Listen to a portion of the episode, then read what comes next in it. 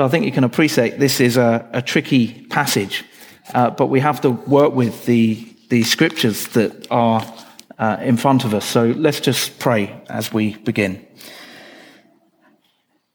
Heavenly Father, we recognize that uh, there's a lot that we read in the Bible that is difficult to grapple with. And we pray that you'll help us to grapple with these themes uh, that we've read uh, this morning. We pray, Father, that uh, your Spirit will be among us and that you will uh, help us to always seek your face. And we ask this in Jesus' name. Amen. So I've been in Australia for three years now, and I still haven't got to grips with who's who in the sporting world. Uh, but there is one Australian sportsman whose name I do know, a rugby player by the name of Israel Folau. His name hit the headlines uh, a few months ago when he posted this on Instagram. It says, warning, drunks, homosexuals, adulterers, liars, fornicators, thieves, atheists, idolaters, hell awaits you, repent. Only Jesus saves. That's a direct quote of what he posted. Now, let me say right off the bat, I don't think that was a wise or helpful thing to have posted. Uh, but there's two things that I want us to notice about this post. Uh, firstly, it lists eight categories of people who engage in various kinds of behavior. Uh, but today we're talking about sexual immorality, or morality rather. Uh, so let's just note that there are three kinds of sexual behavior on that list. There's homosexuality, adultery, and fornication. And the media focused exclusively on homosexuality. I didn't see a single report that mentioned adultery or fornication. And when it comes to the Christian view of sex and marriage, the conversation always seems to narrow to this uh, one specific issue. And I think Christians are often just as much to blame for this as the secular world. Second thing to notice about Folau's post is this. It was not the most effective way to bring people around to his point of view if that's what he was trying to do. Uh, when it comes to the way that Christians engage with the world on this subject of sexual morality, I think we can do much better. Uh, I think we can be a more effective Christian witness in this area, and I hope today we'll begin to see how. We read 1 Corinthians 5, uh, 1 to 13, and there's a lot of challenging stuff in there, but um, I'll be touching on themes from throughout chapters 5 and 6, and there's even more challenging stuff in those chapters. And I'd encourage you to read those chapters in full uh, when you get the chance. And there are two things that I'm going to be looking at today. Uh, sexual purity in the church. What does that even mean?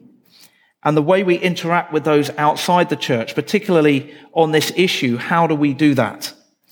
But first, let's try to understand what was going on in the city of Corinth, where this church that Paul was writing to was based. So Corinth is in uh, Greece. Today it lies in ruins, but uh, in the first century it was an important center of trade and commerce. It's flanked by two large seaports, a strategically important city. Uh, but Corinth was depraved and decadent and immoral in the extreme. Uh, up on the hill was a temple to Aphrodite, the Greek goddess of love, uh, when, where 1,000 priestesses served in the temple as sacred prostitutes. And um, it was a cult that was dedicated to the glorification of sex. Uh, at night, those uh, priestesses, those temple prostitutes, would go down into Corinth and uh, ply their trade. You can imagine the impact that that would have on this city.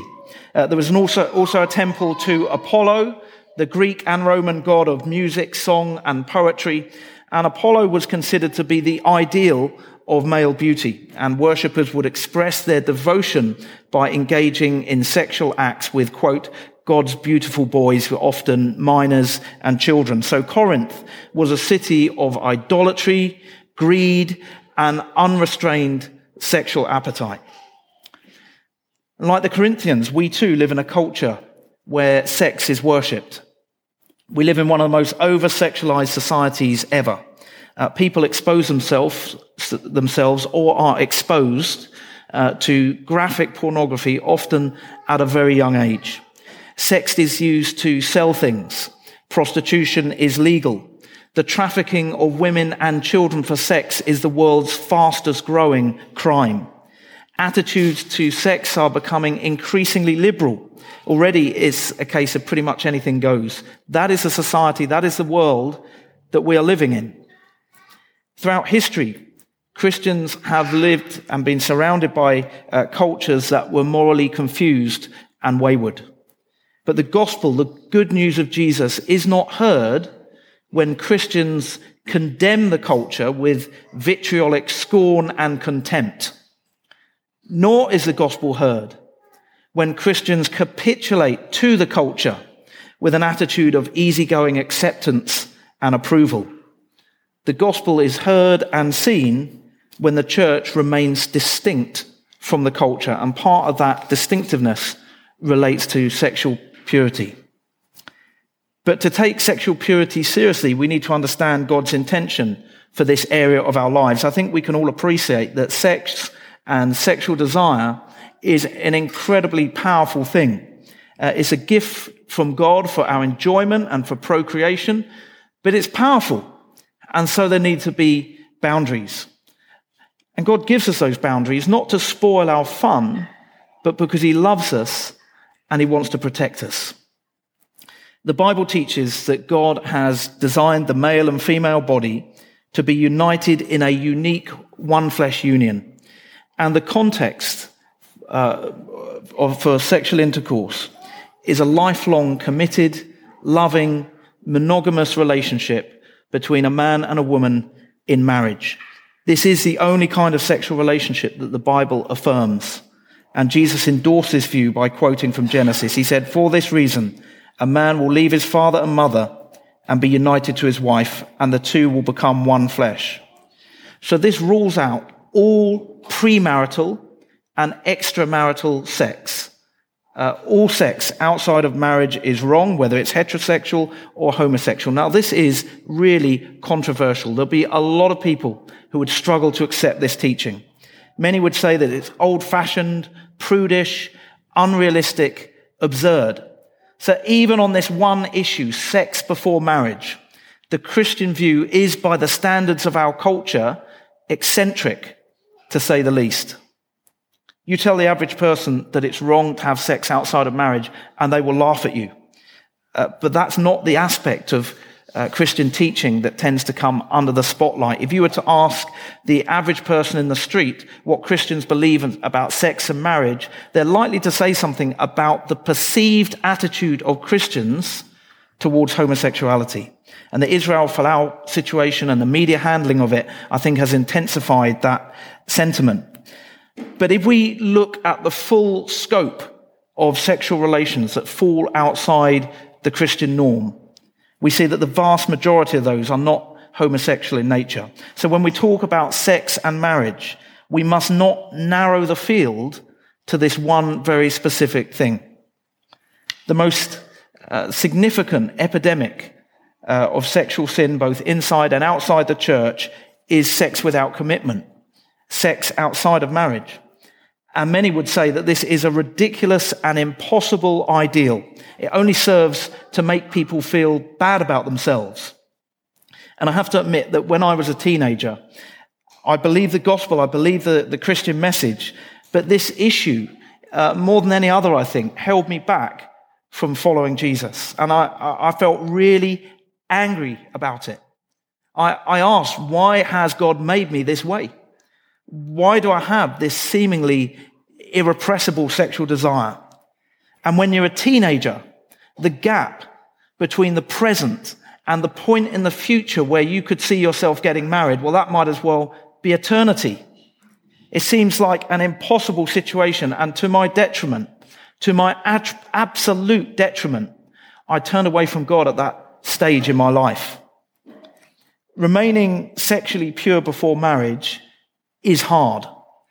And those of us who are married uh, shouldn't forget just how hard it is. It's hard for anybody. But teenage pregnancy is hard. Raising a child on your own is hard. Breaking up with someone with whom you've had sexual intercourse is hard because sex is not just a physical act, it's also a spiritual act, the joining together of two people. You can't just rip that apart without a great deal of pain. Waking up next to a stranger and feeling disgusted with yourself is hard. Contracting a sexually transmitted disease is hard. Being complicit in an abortion is hard. And again, Christians have a particular stance on this. We don't kill the unborn. Being addicted to pornography is hard. Being in a relationship with someone who has had multiple sexual partners before you is hard. It's hard not to be jealous. Uh, realizing that you cannot give the person you love, the person with whom you intend to spend the rest of your life, realizing that you can't give them that unique gift of sexual intimacy. That is hard. Remaining sexually pure is hard. But I think we can see why God would want this for us and for the church. God's given us a powerful gift, but He's also given us boundaries to protect us. Now, I would guess that most of us, most of us have experienced the difficulty and the pain of one or more of those experiences. And in some cases, it will be because of something that's been inflicted on us. We might have experienced one of those situations not because we've sinned, but because someone has sinned against us.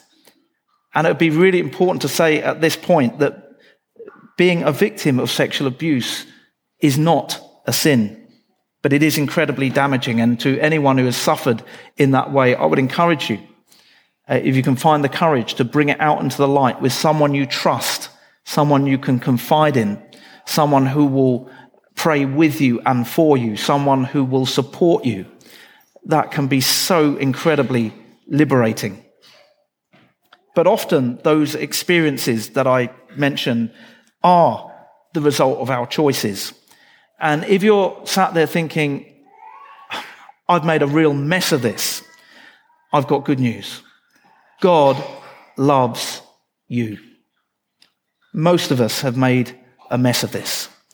The good news is that we are not cut off from God. God is longing to embrace us like a loving father who hugs his children, and God will embrace us the instant we turn back to him. God can bring healing and renewal to our lives, but that can be a long and difficult process. And God gives us these boundaries uh, so that hopefully we won't need to go through that process. But as I've said, most of us seem to learn this stuff the hard way. You know, we are all disordered. Every aspect of our being is disordered. We are sinful.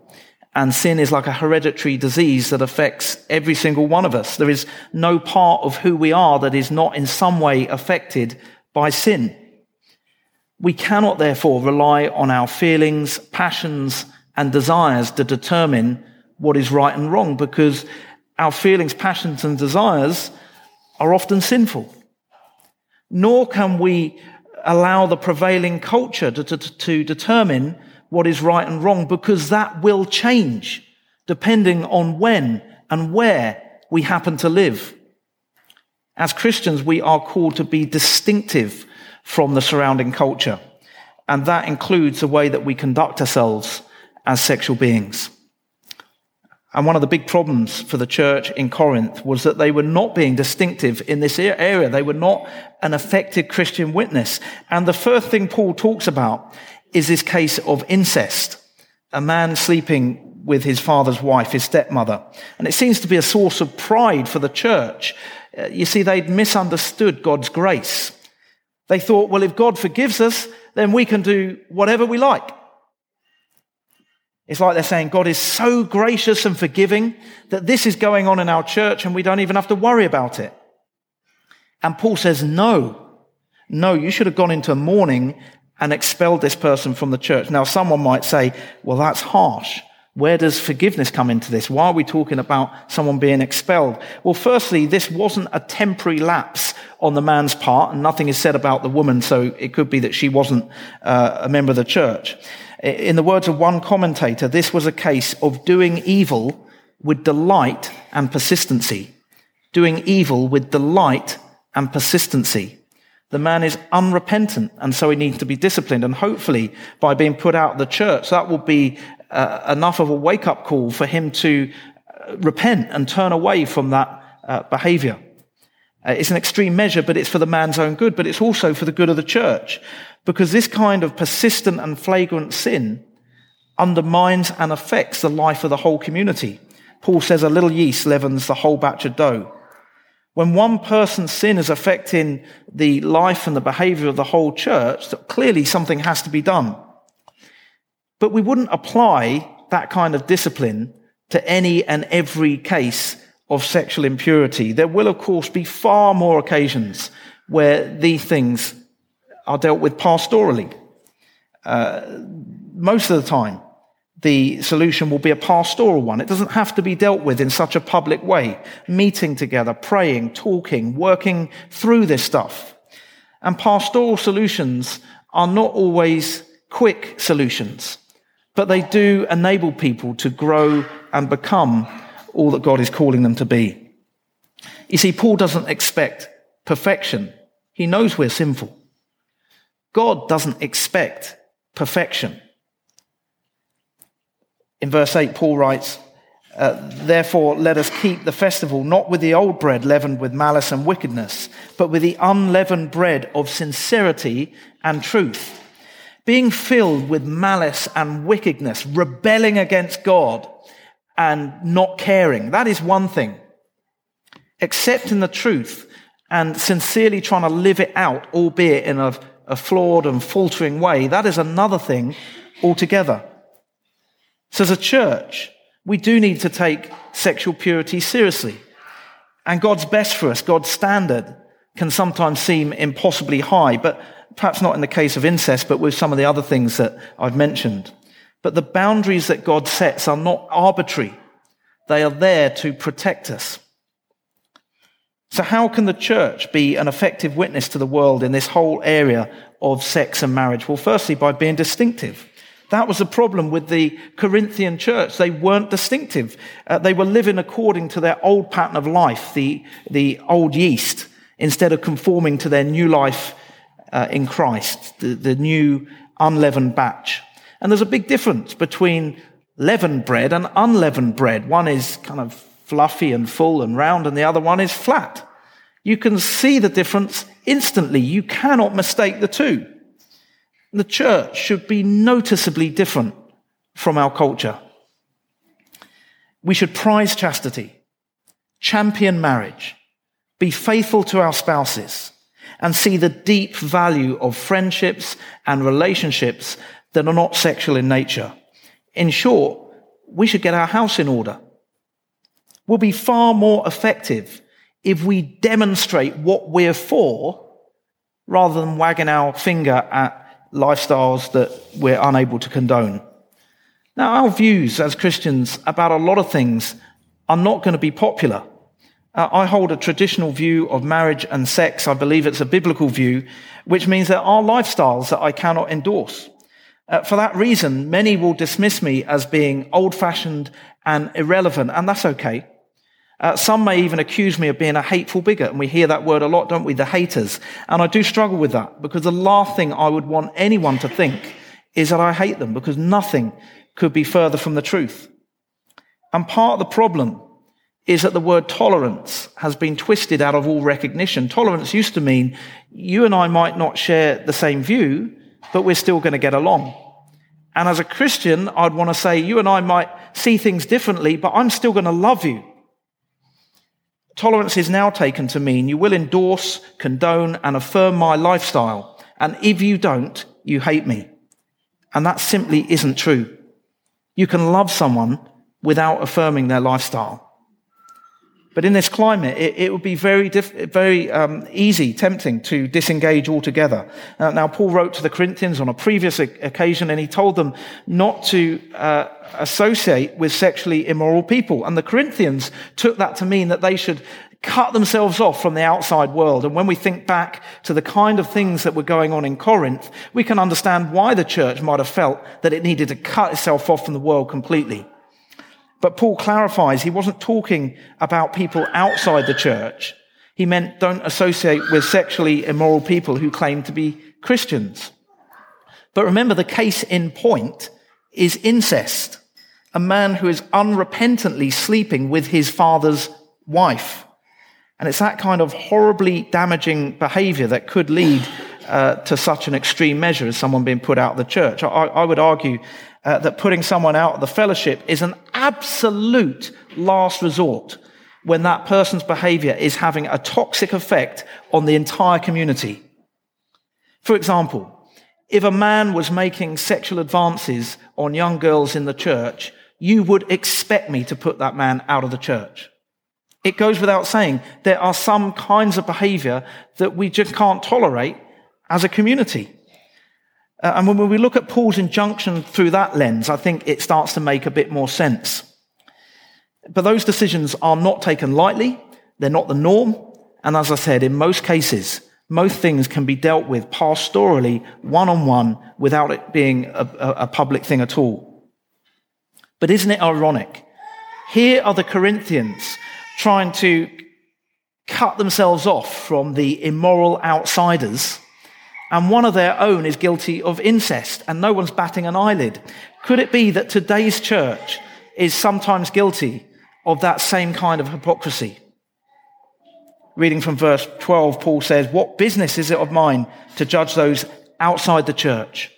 Are you to judge the, are you not to judge those inside? God will judge those outside. In other words, don't worry so much about what the world is doing. Focus on what's going on in the church. What kind of example are we setting as a church?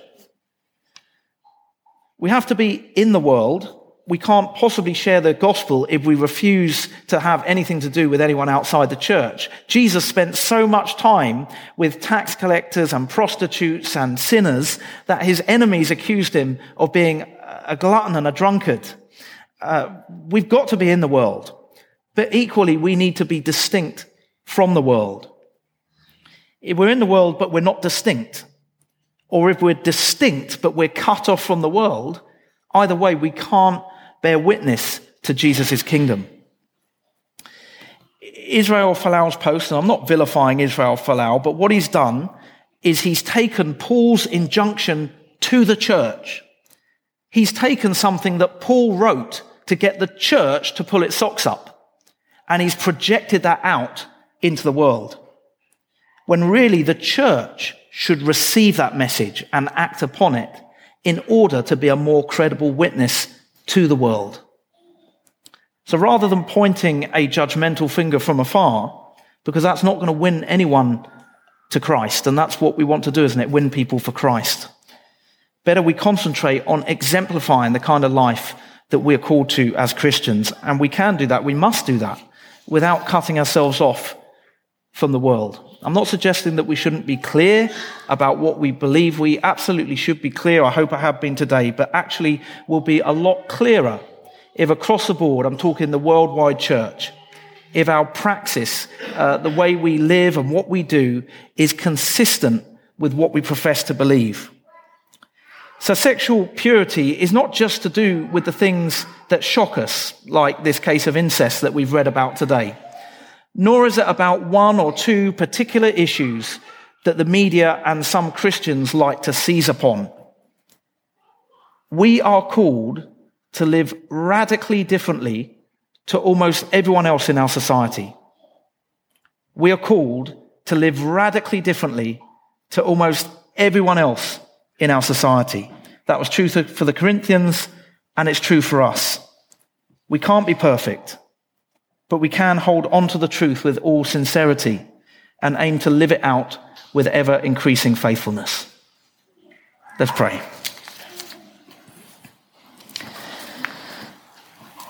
Heavenly Father, we, we recognize that uh, as we read our way through 1 Corinthians, through scripture in general, it throws up difficult issues, issues that are countercultural, issues that are difficult to talk about.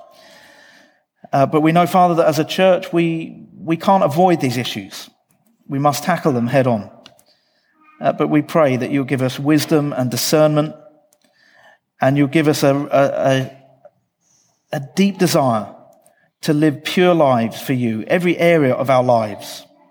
We pray, Father, that we'll be more interested in dealing with the stuff that we're dealing with than pointing the finger at other people.